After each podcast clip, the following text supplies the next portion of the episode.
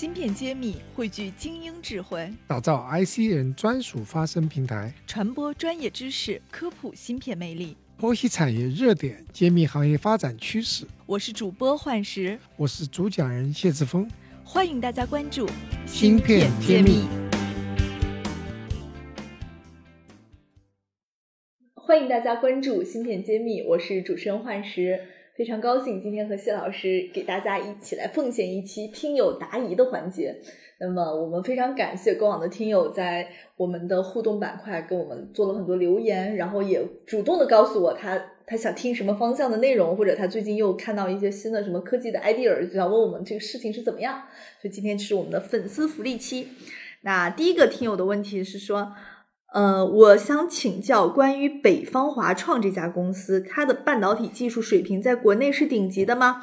与国际现在水平相差，呃，最先进的水平相差几年？估计几年可以达到国际一线水平？所以每次我看到听友问某一个具体公司技术的时候，我第一反应就是他是不是又是炒股的？所以这个咱们不不探讨股票，但是从技术上面，请院长给他解答一下。啊，其实这个是很得罪人的，你怎么说都不准确。首先，这个三个问题问的都是比较宏观啊，不是简，就是一句话能讲清楚的。那么我还是尽量回答一下。首先呢，这个北华华创的公司呢是有蛮多年的历史，它是有两家公司呃合并而成的，就是一个是七星，一个是呃北方那个微电子。那这个他们业务其实蛮多的，在半导体这个设备方面呢，它是还是在国内还是比较先进的。那么在和世界水平比的话，还有很多很多年的路要走。今天毕竟是它是一个本土的一个企业，那么相对来说也是一个国资背景的企业，它有它的自己的特点，和国际上的公司还是不太一样。你说几年达到世界一线水平呢？这个。你要看产品线，它有各种各样的产品，有一些呢已经非常接近世界先进水平了，有一些呢起步阶段，所以不能一概而论。那么总的来说，它的布局还是蛮广。那我们对未来呢是要有一个期待。那几年之内达到世界先进水平的可能性嗯不大，但是给他们十年时间呢还是非常有希望的。所以这是我们需要呃能够关注的。也就是说，我们要支持国内的半导体公司，还是要有点耐心的，就是路还是很长的。对，特别是材料和设备方面呢，不是十年磨一剑，基本上是二三十年磨一剑。其实是北方，呃，华创这个这个公司啊，已经蛮多年了，呃，也是十来年了。那么现在才展初步展露一些啊的实力。那么未来要走的话，我估计还有十多年的路要走。那么有他们这个。这样子一个雄心壮志，还有我们产业，无论是企业和政府的支持的话，我对他们还是非常看好的。好的，那我们来看下一个听友的问题。呃，他说，哎，这个问题很短，很短啊。他说，能讲一讲未来芯片的发展方向吗？比如忆阻器，记忆的忆。阻隔的阻，忆阻器，其实这个这个听友还蛮有意思的，我不知道他从哪里听到这个词的，那院长来解读一下。哦，这是一个很新的一种存储器，呃嗯，应该说最近才开始有一些好的实验结果，研发已经做了很久了。也就是说，它是可这个单元呢可以做来记忆就存储，也可以用作计算啊。那么这种就很像人的大脑。啊，人的大脑是我们计算机的结构叫分牛曼架构，他就说计算管计算，存储管存储，计算了需要数据了，从存储器单元要数据，那么计算完了把这个数据又存到存储单元，然后再要下一组数据，所以它的数据在计算单元和存储之间是倒来倒去的，那么这个过程中呢会耗电量，耗电也会消耗时间。那么传数据的速率也会变化。那么这个架构已经用从计算机发明到现在一直在用。人脑呢，它不是这样子。人脑在某一个神经元上，它又计算又存储。那么这个存储器就具被人脑的这样一个单元的神经元的这样一个架构。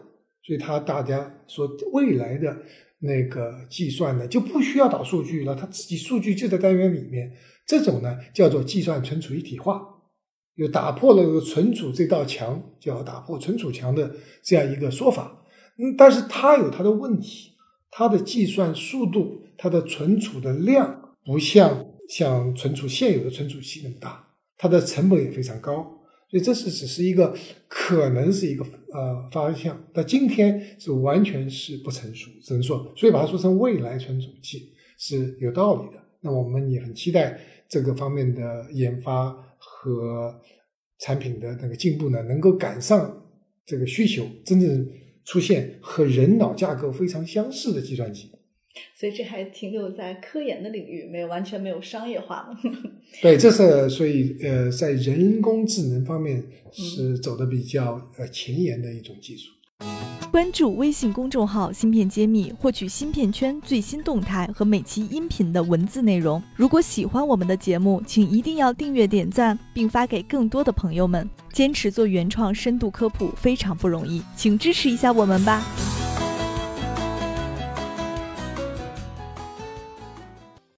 的，我们来看下一个听友的问题。他问：光眼模板只能用于转录电路吗？就是从玻璃基板上把光刻的电路转到硅片晶圆上吗？这个是一个技术细节。这是个技术细节，大家一直是比较呃外行是比较呃困惑的。我们来简单说一下。实际上，眼模板呢就很像我们照相里面的底片，那么它起的作用就是在我们集成电路行业里面的这个眼模板就是个电路的板，电路的在这个底片上，我们要把这个电路。这个眼模板上电路能够转到晶圆上去，那么这个眼模板就起这个作用。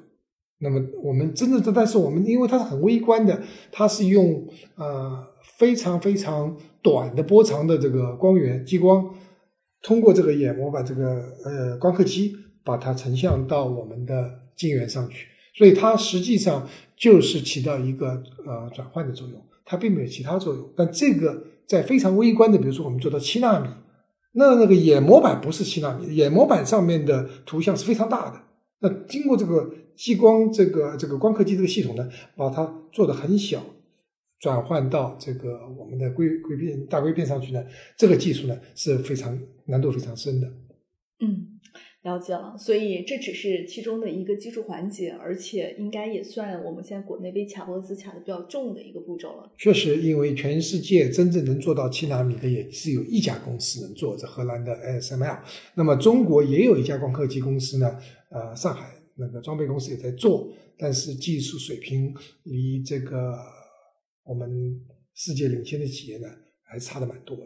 我们也不用自卑，因为全球。我们其实也没有更多的竞争对手了，其他也是世界世界第二也蛮好，是吧？对，其世界其他国家还没有呢，那还是很骄傲的。来，我们看下一个问题：中国五 G 只能用 Sub 六频段的吗？请问是这样吗？如果中国五 G 能用上毫米波的话，大概要到什么时候普及？哦，这个应该也还是一个技术。宅问的问题，还知道这个毫米波这种专业术语？对的，我们所说的这个五 G 呢，基本上呃，世界上有个公公共的一个共识吧，就是说比现在我们四 G 呃，比如说用在是两个 GHz、三个 GHz，到五 G 的时候可能要比这个要更快的一个频段，比如说到到更高的频段，更高的频段，但这个高的频段还没有到毫米波，呃，就就可以达到五 G 的效果了。但是呢，在美国呢，这个频段被军方用掉了。嗯，所以在美国，如果要做五 G 呢，不得不用毫米波，因为这个波段不能用，所以它成本很高。哎，那么中国呢，就有说这两个频段我们都能用，所以开始的五 G 都不用毫米波。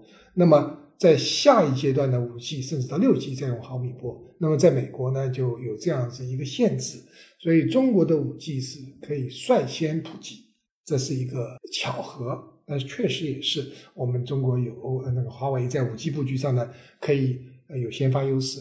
这一段呢是可以给大家用来五 G 的。